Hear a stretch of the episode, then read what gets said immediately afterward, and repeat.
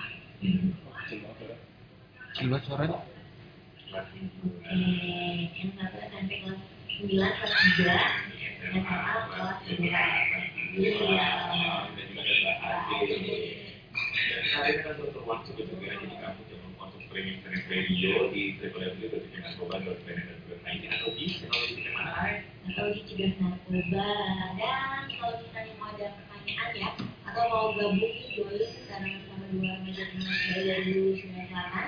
Itu aku WhatsApp tiga koma lima dua delapan dua empat.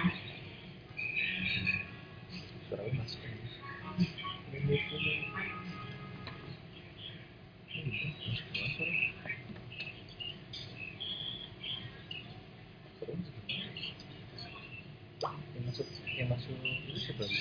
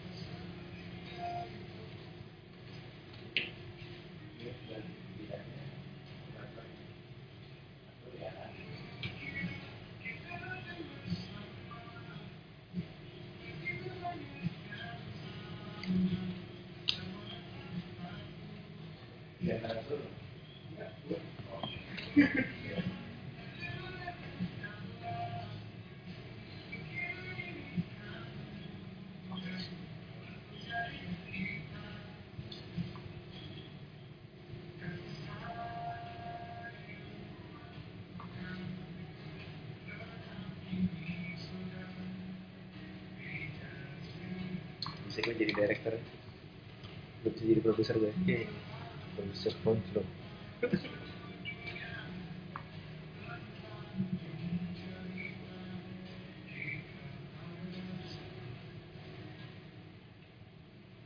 Kita keluar. Dia keluar lu lihat di zoom lu. Gitanya gitanya keluar. Si gita keluar lu lihat di zoom. Taruh urutannya berubah lagi. Lagi ya berubah.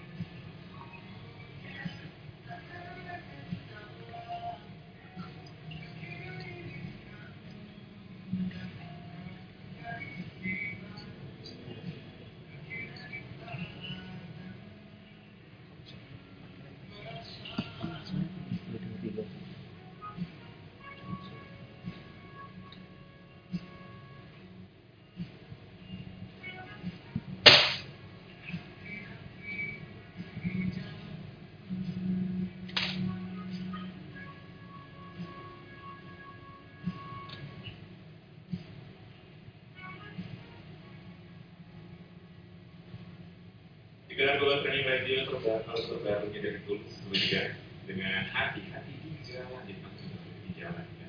Ya. Bener banget ya. Dan buat Mbak Ade ataupun kita sama Mbak juga kalau mau berdengar bapak bisa ya. Boleh request. Nah, sekalian. Tapi ini kita take over dulu kali ya. Mbak Ade ini untuk ngobrol sama dua remaja sebagainya ada di kami dan Juga kita boleh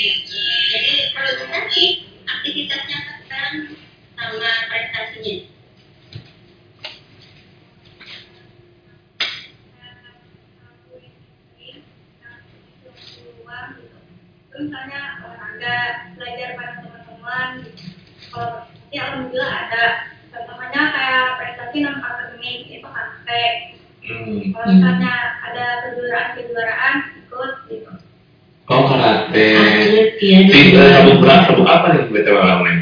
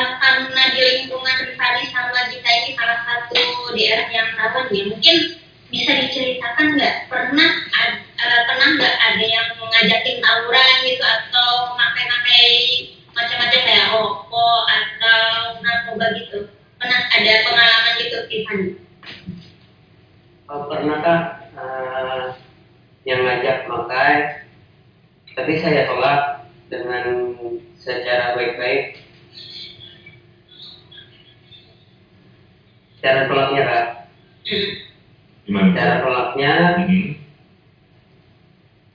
ini belum ada orang jangan mohon maaf. Ada kawa Hmm. ada kesibukan. Habis itu boleh eh pulang malam. Pulang malam. Pulang malam sekitar jam satu. Eh, habis di tengah jalan belum tuh ada nang penyambang gitu lah Hmm. Penyambang. Jadi penyambang itu kayak apa ya? Jalan. Mungkin Oh, mungkin Cegat ya berarti ya. Oke. Iya. Boy berantem sama saya Hmm. habis itu saya cegah tuh saya tidak bisa berantem sekarang di- dia maksa ya ngomong hadapi aja itu Gak apa-apa ya. Lucu, lucu, lucu. daerah. Jadi kita sambil belajar juga bahasa daerahnya dari Nanti ada translatornya. Iya, itu banyak.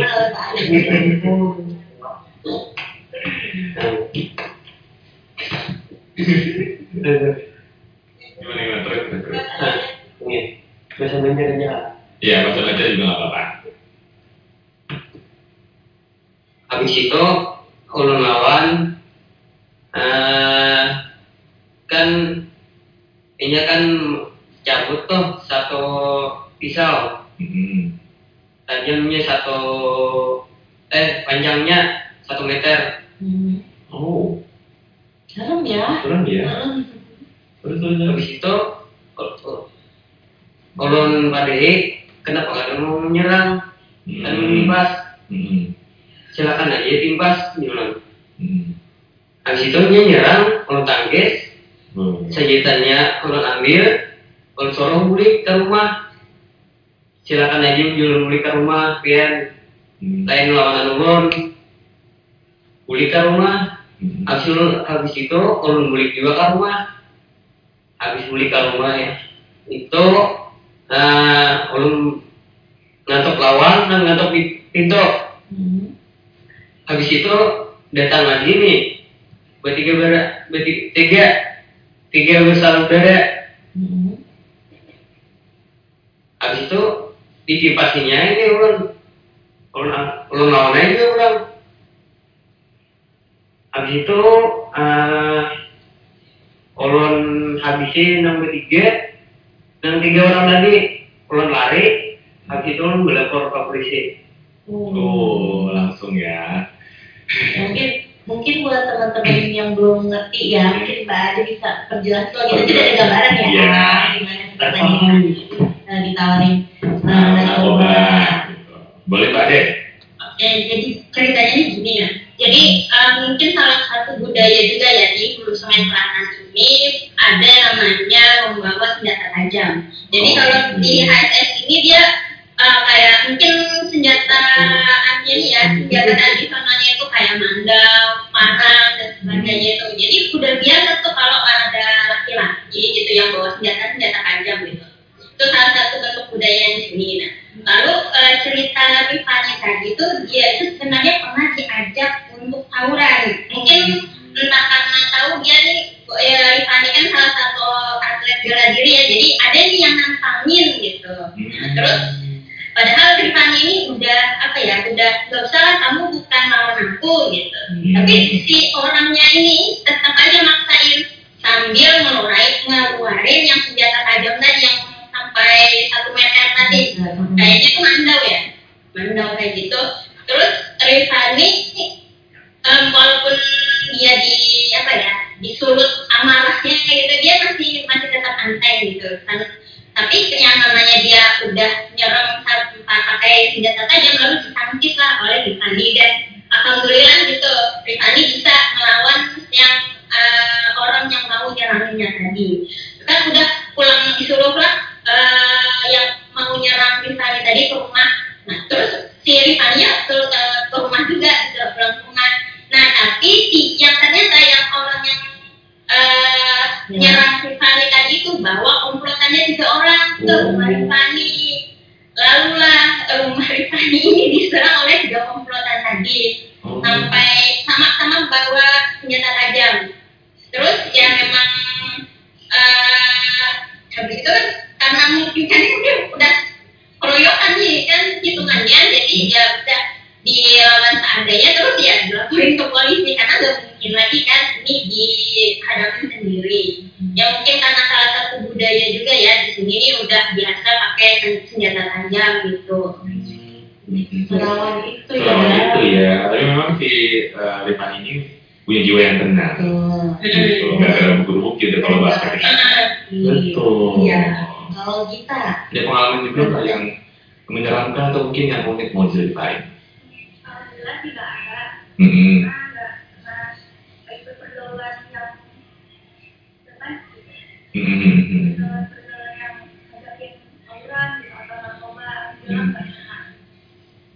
Alhamdulillah nggak ada ya. Ya. Oke, kita lanjut lagi nih coba juga sama Mbak Ade, ada kita juga dari Fani yang seru banget. Hmm. Dan buat kamu jangan mau nanya, ya Allah untuk langsung aja ke kolom chatnya YouTube channel Cegah Narkoba. Mungkin di mana tuh Ay? atau bisa WhatsApp kita di 0852 88064. Dan jangan lupa ya, terus channel radio yang kamu bisa akses melalui cegahnarkoba.cnn.com. Dan WhatsApp dan jadi radio untuk Caranya cari dua kreasi dan radio. Nanti ada kamu untuk tolong aplikasinya dan dengarkan terus CNN Radio.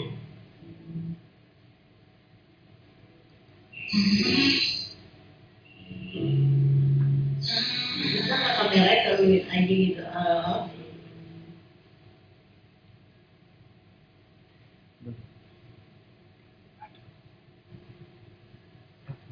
Be the sound right against our zone, against ourselves. You haunted every memory with no goodbye sound. Now me, your pride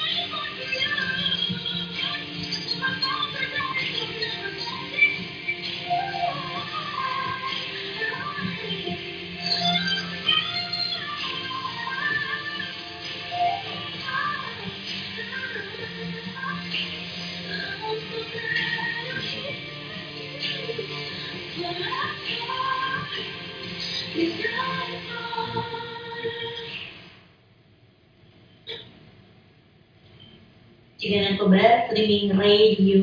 Yes, masih barengan sama kita berdua di CNN Corner Sobat Cegah dan juga ada dari teman-teman dari HFS Hulu Sungai Selatan. Mbak Ade, lanjut lagi nih Sir, untuk interview sama kita dan juga Rifani. Oke, gitu. Eh, tadi kan udah di apa ya, udah cerita nih bahwa memang ya di teman-teman kalian atau di sekitar kalian tuh yang memang ada yang ngajakin tawuran, ada yang pernah ini nawarin narkoba, eh, mungkin narkoba nggak sampai gitu ya, mungkin sampai ya obat-obatan macam-macam lah. Nah, gimana nih eh, cara Fanny untuk eh, ada tips nggak bagaimana nih Cak Rifani ini bertahan menjadi orang yang baik di antara lingkungan yang kurang baik gitu ada tips-tipsnya nggak gitu dari Fani. Tips saya pergaul, memilih pergaulan yang baik dan menjauhi pergaulan yang bisa mengantarkan kita pada penyalahgunaan nar- narkoba.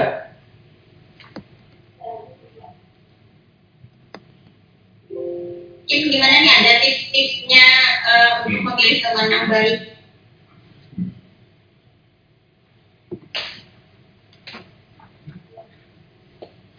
Ber- bergaul dengan keluarga, nah, berpikir positif. Itu Mau aja. dikeluarin aja jangan tegang Rifani ini. Kayak Rifani tegang banget deh. Dia ini cowok pengaruh, tipe cowok pengaruh. Oh, Aduh, coba tapi tadi ke lingkungan Ada ya. Betul. Kalau kita ya sekarang gimana kita?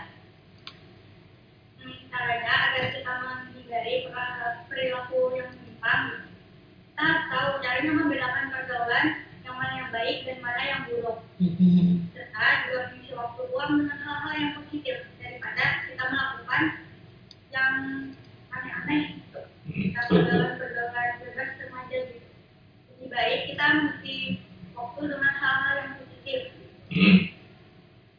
Betul, betul, betul.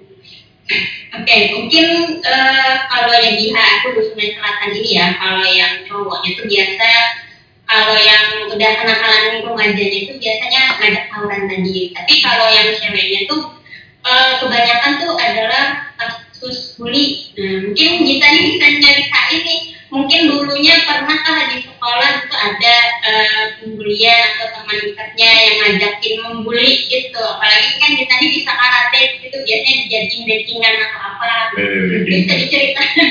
Jadi tadi depan ya, oke oke.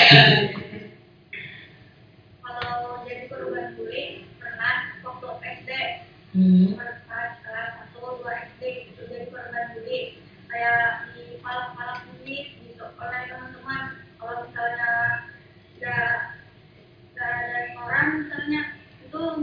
Nggak ditemenin gitu Setoran. Terus, satu dua SD gitu udah kayak gitu Udah. SD aja udah kayak gitu. Palakin gitu. Hmm. Ada lagi? Itu aja. aja Oke. Makanya kan sekarang ini yang namanya kenakalan remaja ya kak. Hmm. Enggak cuma di kota-kota besar aja, di daerah kami pun di kabupaten, di Kalimantan pun yang memang ada macam-macam kayak gitu pembulian, terus tawuran dan sebagainya. Jadi memang ini luar biasa banget ya BNN ini eh, punya program yang untuk ketahanan diri remaja. Kayaknya untuk ketahanan diri remaja itu bukan cuma untuk kita hindari dari narkoba aja, tapi juga ketahanan diri kita gimana kita nggak dibully, bagaimana kita nggak tawuran, atau bagaimana kita bisa menghindari kenakalan-kenakalan remaja tadi.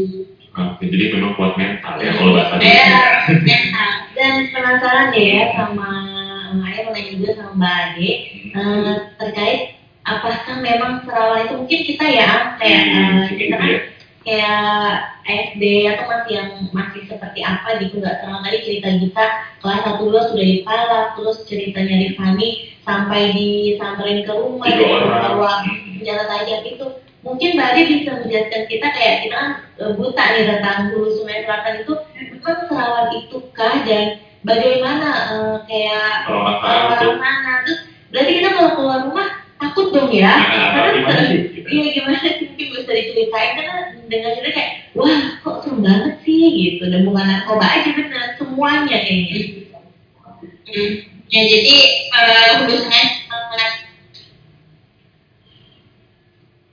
ini ya sebenarnya jalannya tuh panjang.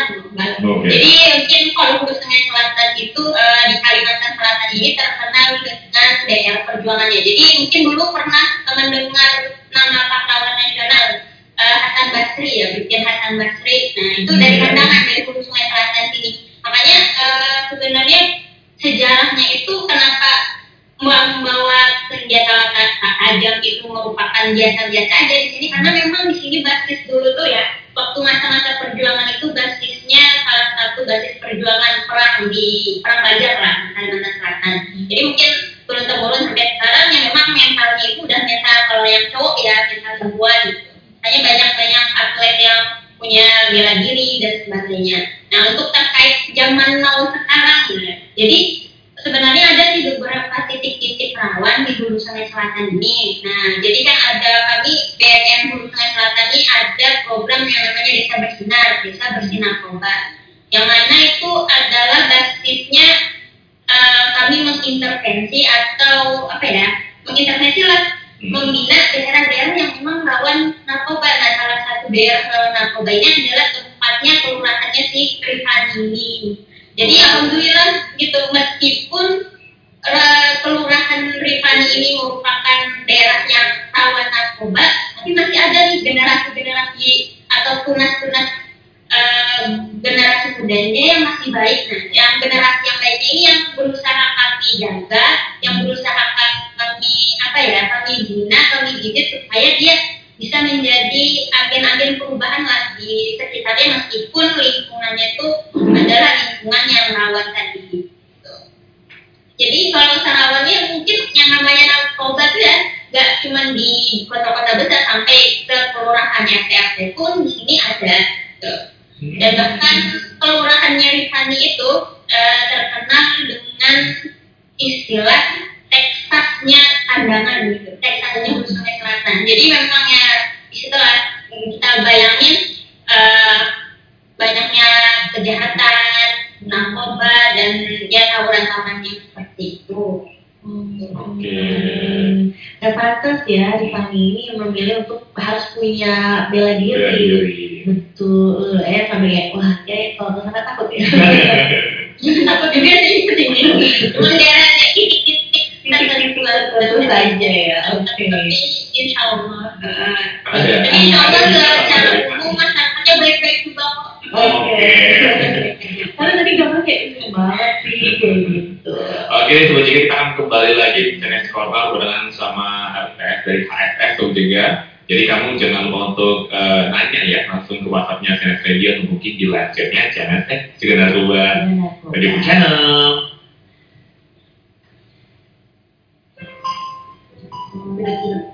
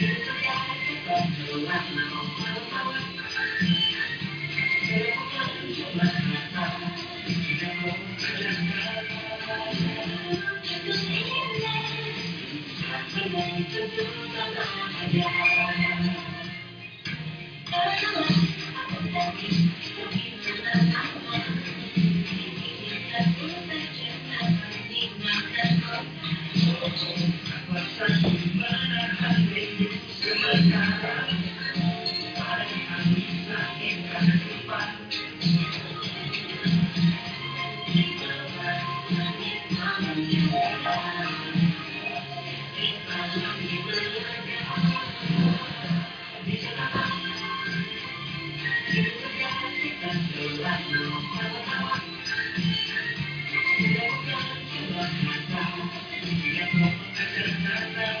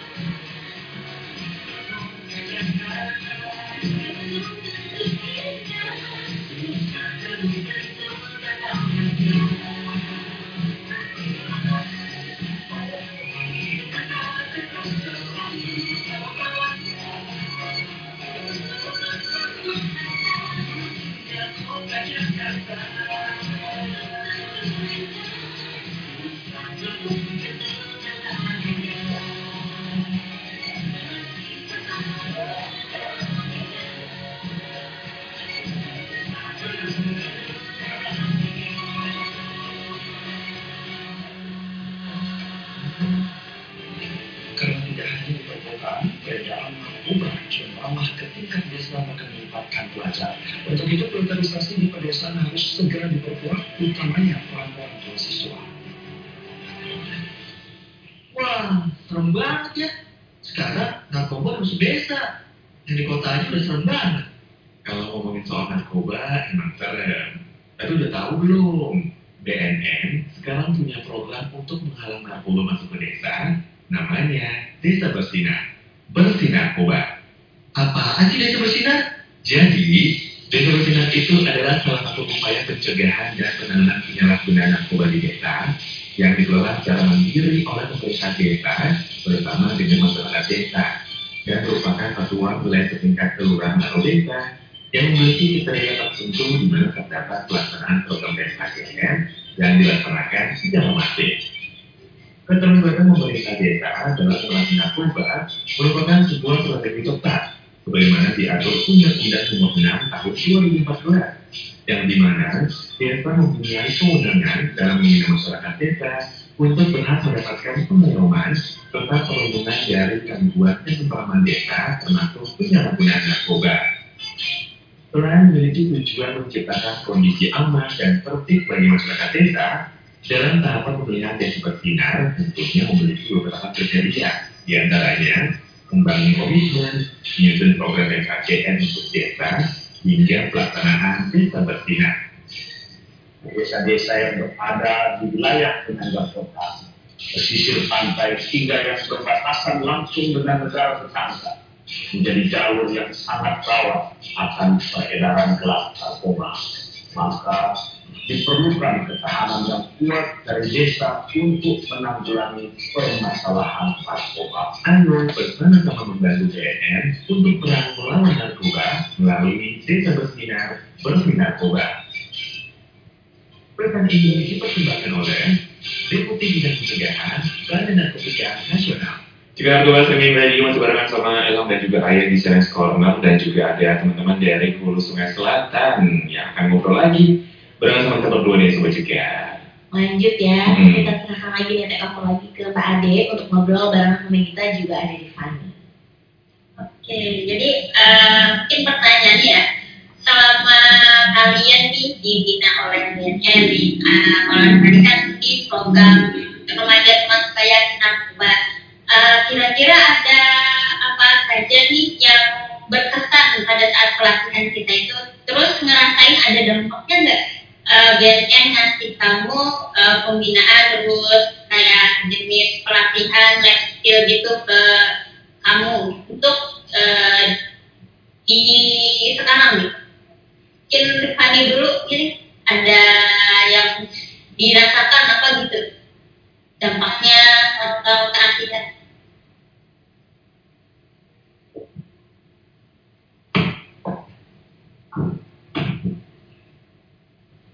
Hmm, pengen nggak? Menjawab? Uh,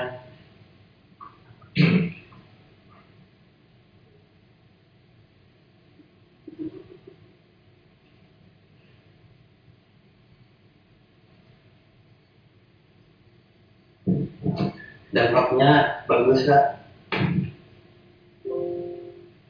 Bagus nyaman dan menambahkan teman-teman menambah pengalaman.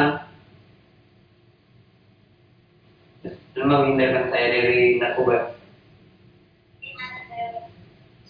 Mungkin ada pengalaman yang diingat banget waktu kita skill itu berkesan uh, psikolog psikolog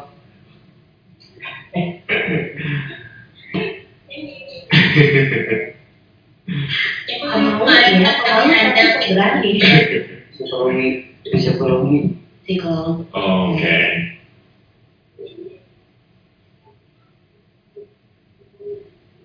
Oke deh, kalau ke Gita nih Gita. Saya berkesan saat saya ikut program remaja teman sebaya adalah sama-sama belajar tentang pergaulan-pergaulan bebas. Hmm. Nah, nah yang dapat yang saya lakukan adalah saya lebih berhati-hati dalam berteman gitu, Mhm. dan memilih teman agar tidak terjerumus ke hal-hal yang menyimpang. Oke. Ya, jadi gini, Mbak uh, Ilham, jadi kami itu kan kemarin tuh program remaja teman saya itu kan uh, menghadirkan dari berbagai narasumber, salah satunya mungkin adalah para psikolog gitu. Jadi yang memang yang paling berkesan banget tuh rata-rata mungkin maksud Rifani ini kemarin tuh ada beberapa sesi yang kami langsung menghadirkan seorang uh, psikolog gitu. Kan kalau biasanya ya mungkin di acara-acara remaja dan sebagainya itu kan yang ngisi-ngisi itu adalah oh, dari dinas atau dari pembicara yang mungkin agak lebih kaku ya. Jadi kemarin itu kami langsung menghadirkan psikolog. Jadi memang yang kita membahas tentang asertif, reaching out dan sebagainya itu. Jadi mungkin itu yang lebih berkesan. Dan Rifan ini tipe eh so, go eh so, jadi tipe-tipe eh, pemalu tapi dia memang eh, apa ya pemberani gitu. Hmm. Iya. Ya, nah, dia pemalu tapi kalau urusan bela diri eh, jangan diragukan lagi satu eh, orang yang bawa senjata tajam aja dia berani gitu meng- melakukan Tapi berarti Rifani dan Gita eh, selain tadi dampaknya punya kenalan baru dan tadi dengan dari Gita berarti Gita bisa punya sikap yang tadi dibilang juga sama Mbak eh, Ade ya. Asertif dan regulation dan pastinya reaching out dalam kayak memerangi bahaya penyalahgunaan narkoba. Jadi udah bisa menolak ya kan? Terus juga eh, ngajak teman-temannya untuk yuk jauhi narkoba dan punya self regulation. Oke lanjut kali ya Mbak Ade. Boleh lanjut Mbak Ade.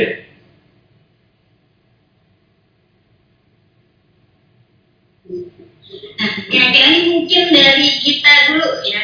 Eh, ada nggak punya pesan-pesan atau tips-tips tertentu nih eh, untuk bisa menjadi remaja yang memiliki dalam kurung ya? Karena masa-masa remaja ini kan punya adalah masa-masa yang harus mencari jati diri gitu. Kemarin tuh kan pernah jadi salah satunya korban bully waktu kecil. Nah, terus sekarang ini memilih terus memilih jadi atlet karate itu apakah ada hubungannya dulu itu supaya nggak dibully lagi gitu terus dia jadi atlet karate gitu apakah kayak gitu Iya kayak gitu bisa diceritakan juga. Apa aja uh, punya tips-tips atau saran-saran ke teman-teman yang lain mungkin orang-orang juga yang uh, kena korban bully gitu supaya bisa memiliki ketahanan diri kayak kita gitu.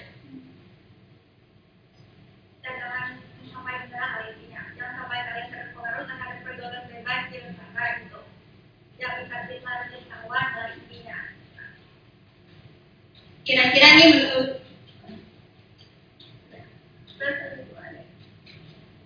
jadi kira-kira nih menurut kita teman-teman yang harus di apa ya yang harus dideketin sama kriteria-kriteria teman-teman yang harus dijauhi itu yang kayak gimana ya? Supaya jelas kan kalau jauh itu yang membawain kita kayak misalnya ini gitu rokok gitu atau ini ada orang ibu nih beli gitu. Ya gitu. Yang menghindari pergaulan-pergaulan yang itu lah Oke, oke. Dari kalau dari Mhm.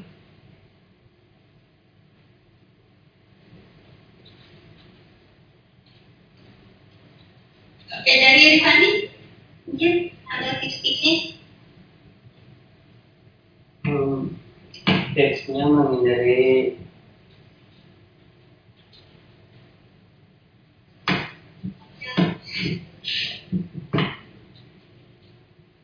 menghindari perbincangan negatif hal-hal baik dan buruk untuk diri kita berpegang teguh pada prinsip dan fokus pada tujuan.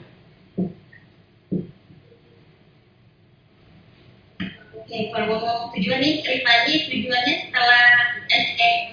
mau jadi apa? Atau atlet boxing kah? Sampai kejuaraan nasional atau gimana? Tujuan ulun harapan yang paling ulun harap itu juara dunia dunia boxing. Jadi atlet boxing kelas dunia ya. Nah.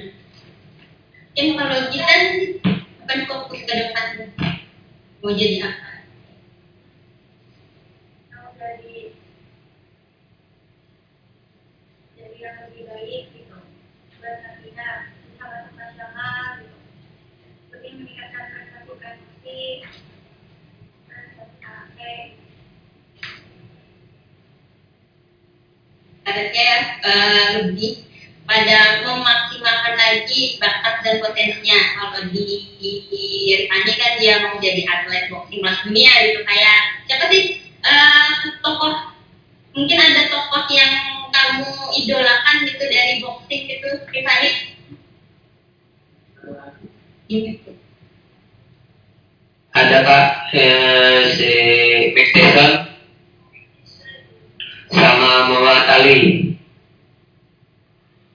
Ya, eh, ya, oke.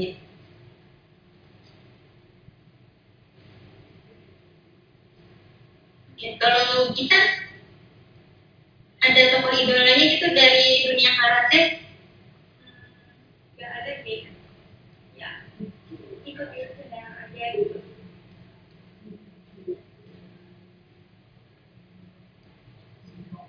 Oke. Jadi jadi semoga ya eh, apa yang kalian cita-citakan ini eh, terkabul ya. Jadi luar biasa banget sih.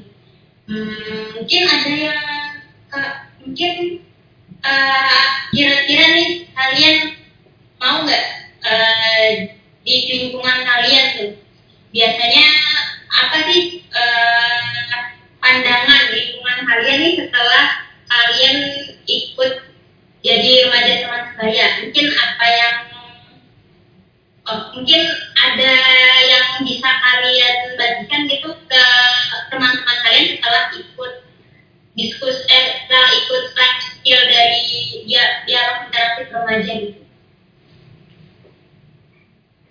Mungkin kita mungkin bisa di apa ya dibagikan ke teman-temannya gitu. Eh, mungkin bisa penyuluhan atau apa.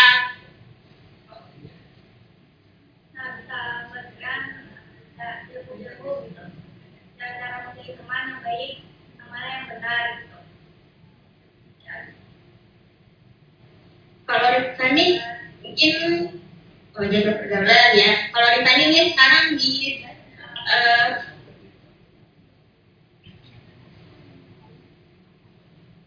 Oke untuk pertanyaan untuk Rifani ya, kan salah satu daerah rawan ya di tempat Rifani. Kira-kira setelah ikut jadi ini jadi perpanjangan tangan BNN, apakah ada tetangga-tetangga kan gitu yang sekarang tuh jadi takut sama Rifani soalnya eh, pernah juga kemarin itu eh, BNN masuk ke daerahnya itu pakai atribut BNN gitu. Jadi udah diliatin oh ini orang BNN kira-kira mau mau ngapain gitu di daerah kami. Nah kalau dari kami sendiri kan eh, ini sebagai perpanjangan tangan dari BNN kalau eh, ada nggak kayak nyinyiran dari tetangga-tetangga atau misalnya ada preman di situ yang ngancamin Rifani karena Rifani ini ikut jadi perpanjangan tangannya BNN di daerah ini. Ada nggak?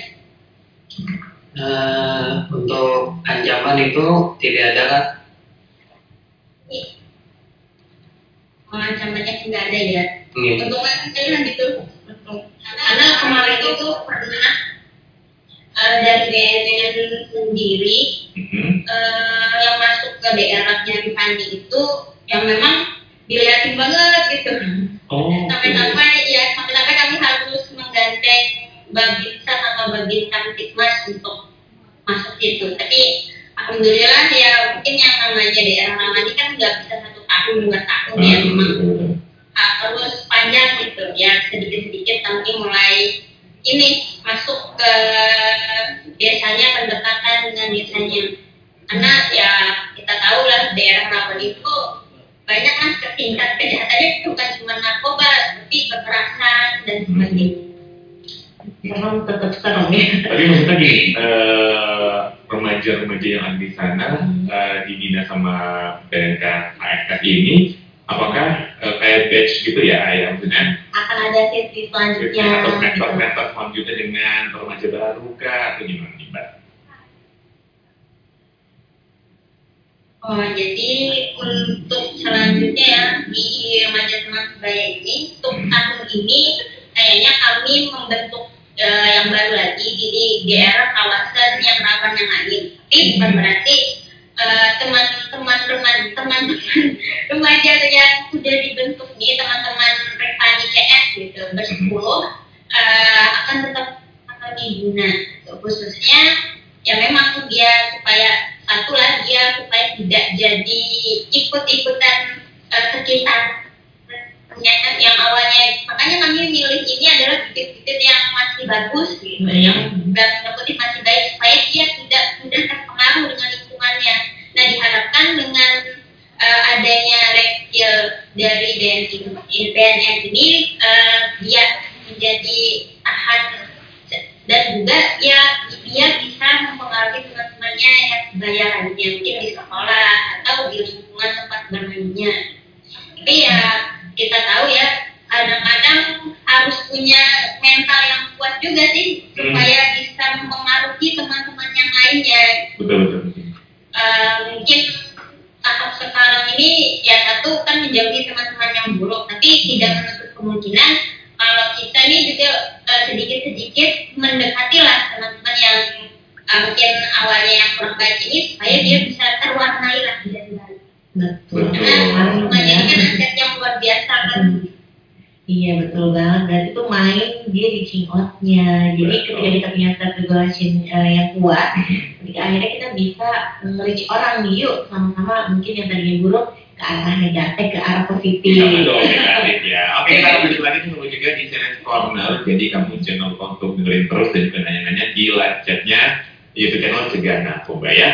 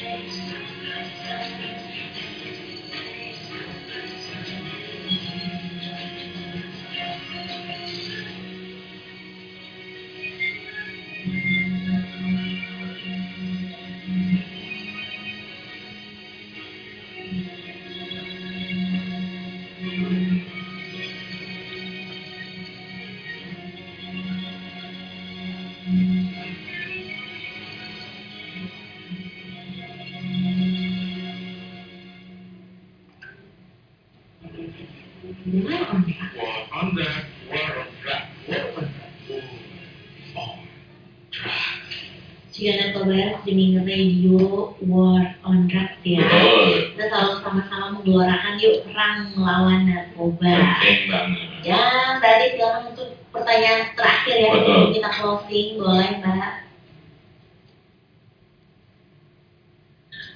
Closingnya ya, Iya. mungkin yang terakhir ya eh, untuk Rifani dan juga Gita Eh, mungkin apa ya harapan ke depannya untuk ASS kita ini untuk Kabupaten Hulu Sungai Selatan kita ini ke depannya supaya sama-sama kita menciptakan kabupaten kita ini bebas dari narkoba karena kalian ini kan adalah remaja-remaja yang mungkin di tahun 20 tahun lagi, 10, eh, 15 tahun lagi yang akan menggantikan kami di Hulu Sungai Selatan. Nah harapannya apa? Nih mungkin dari kita dulu eh, harapannya untuk kabupaten kita eh, ke depannya gimana? Dan apa peran kamu 20 tahun lagi untuk kabupaten Hulu Sungai Selatan?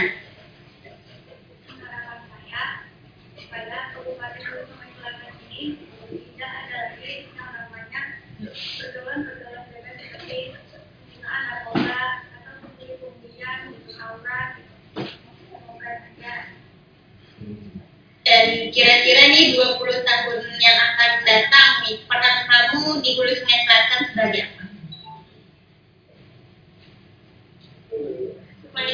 Bahwa teman-teman juga atau remaja-remaja berpikir terjerumus ke hal-hal yang negatif gitu. Ya. Oke, gubernur mungkin ya kita. Atau jadi atlet, nah, Atlet, Oh, iya. games eh, gitu. Nah, atlet Di games ya, yang Olimpiade, membawa. Olimpiade di Tokyo di mana? Oke, oke Rifani, gimana nih harapannya untuk Kabupaten Hulu Sungai Selatan kita dan apa kira-kira 20 tahun lagi peran kamu di Hulu Sungai Selatan ini?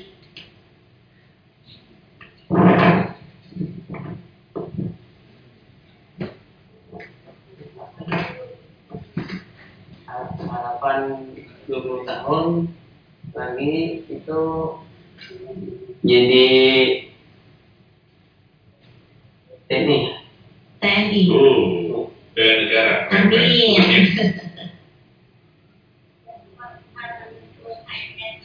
harapan untuk ASS semoga terhindar dari narkoba bebas dari narkoba Hmm. bebas dari tawuran Hmm. itu aja Oke. Amin ya, yang baiknya kita aminkan pastinya.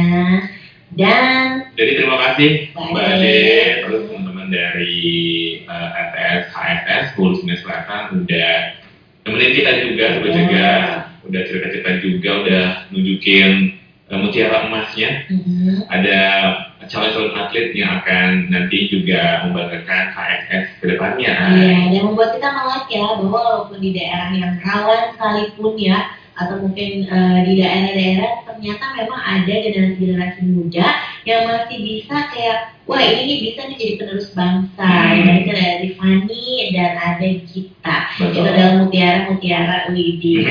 Mutiara-mutiara bangsa atau aset bangsa dari eh, sungai Hulu Sungai Hulu. Sungai Selatan. Oke. oke. Terima kasih. Dan juga sobat juga terima kasih udah dengerin. Tenet Radio dari jam 2 tadi sampai jam 3 sekarang. Waktu kita untuk pamit dan ketemu lagi di Tenet Corner lainnya. Yang pastinya ada terus di berbagai daerah di seluruh Indonesia jadi kamu sobat jaga jangan lupa untuk pantengin terus ya kita pamit dan ini adalah lagu terakhir buat kamu sobat jaga jadi terima kasih Anji bye bye.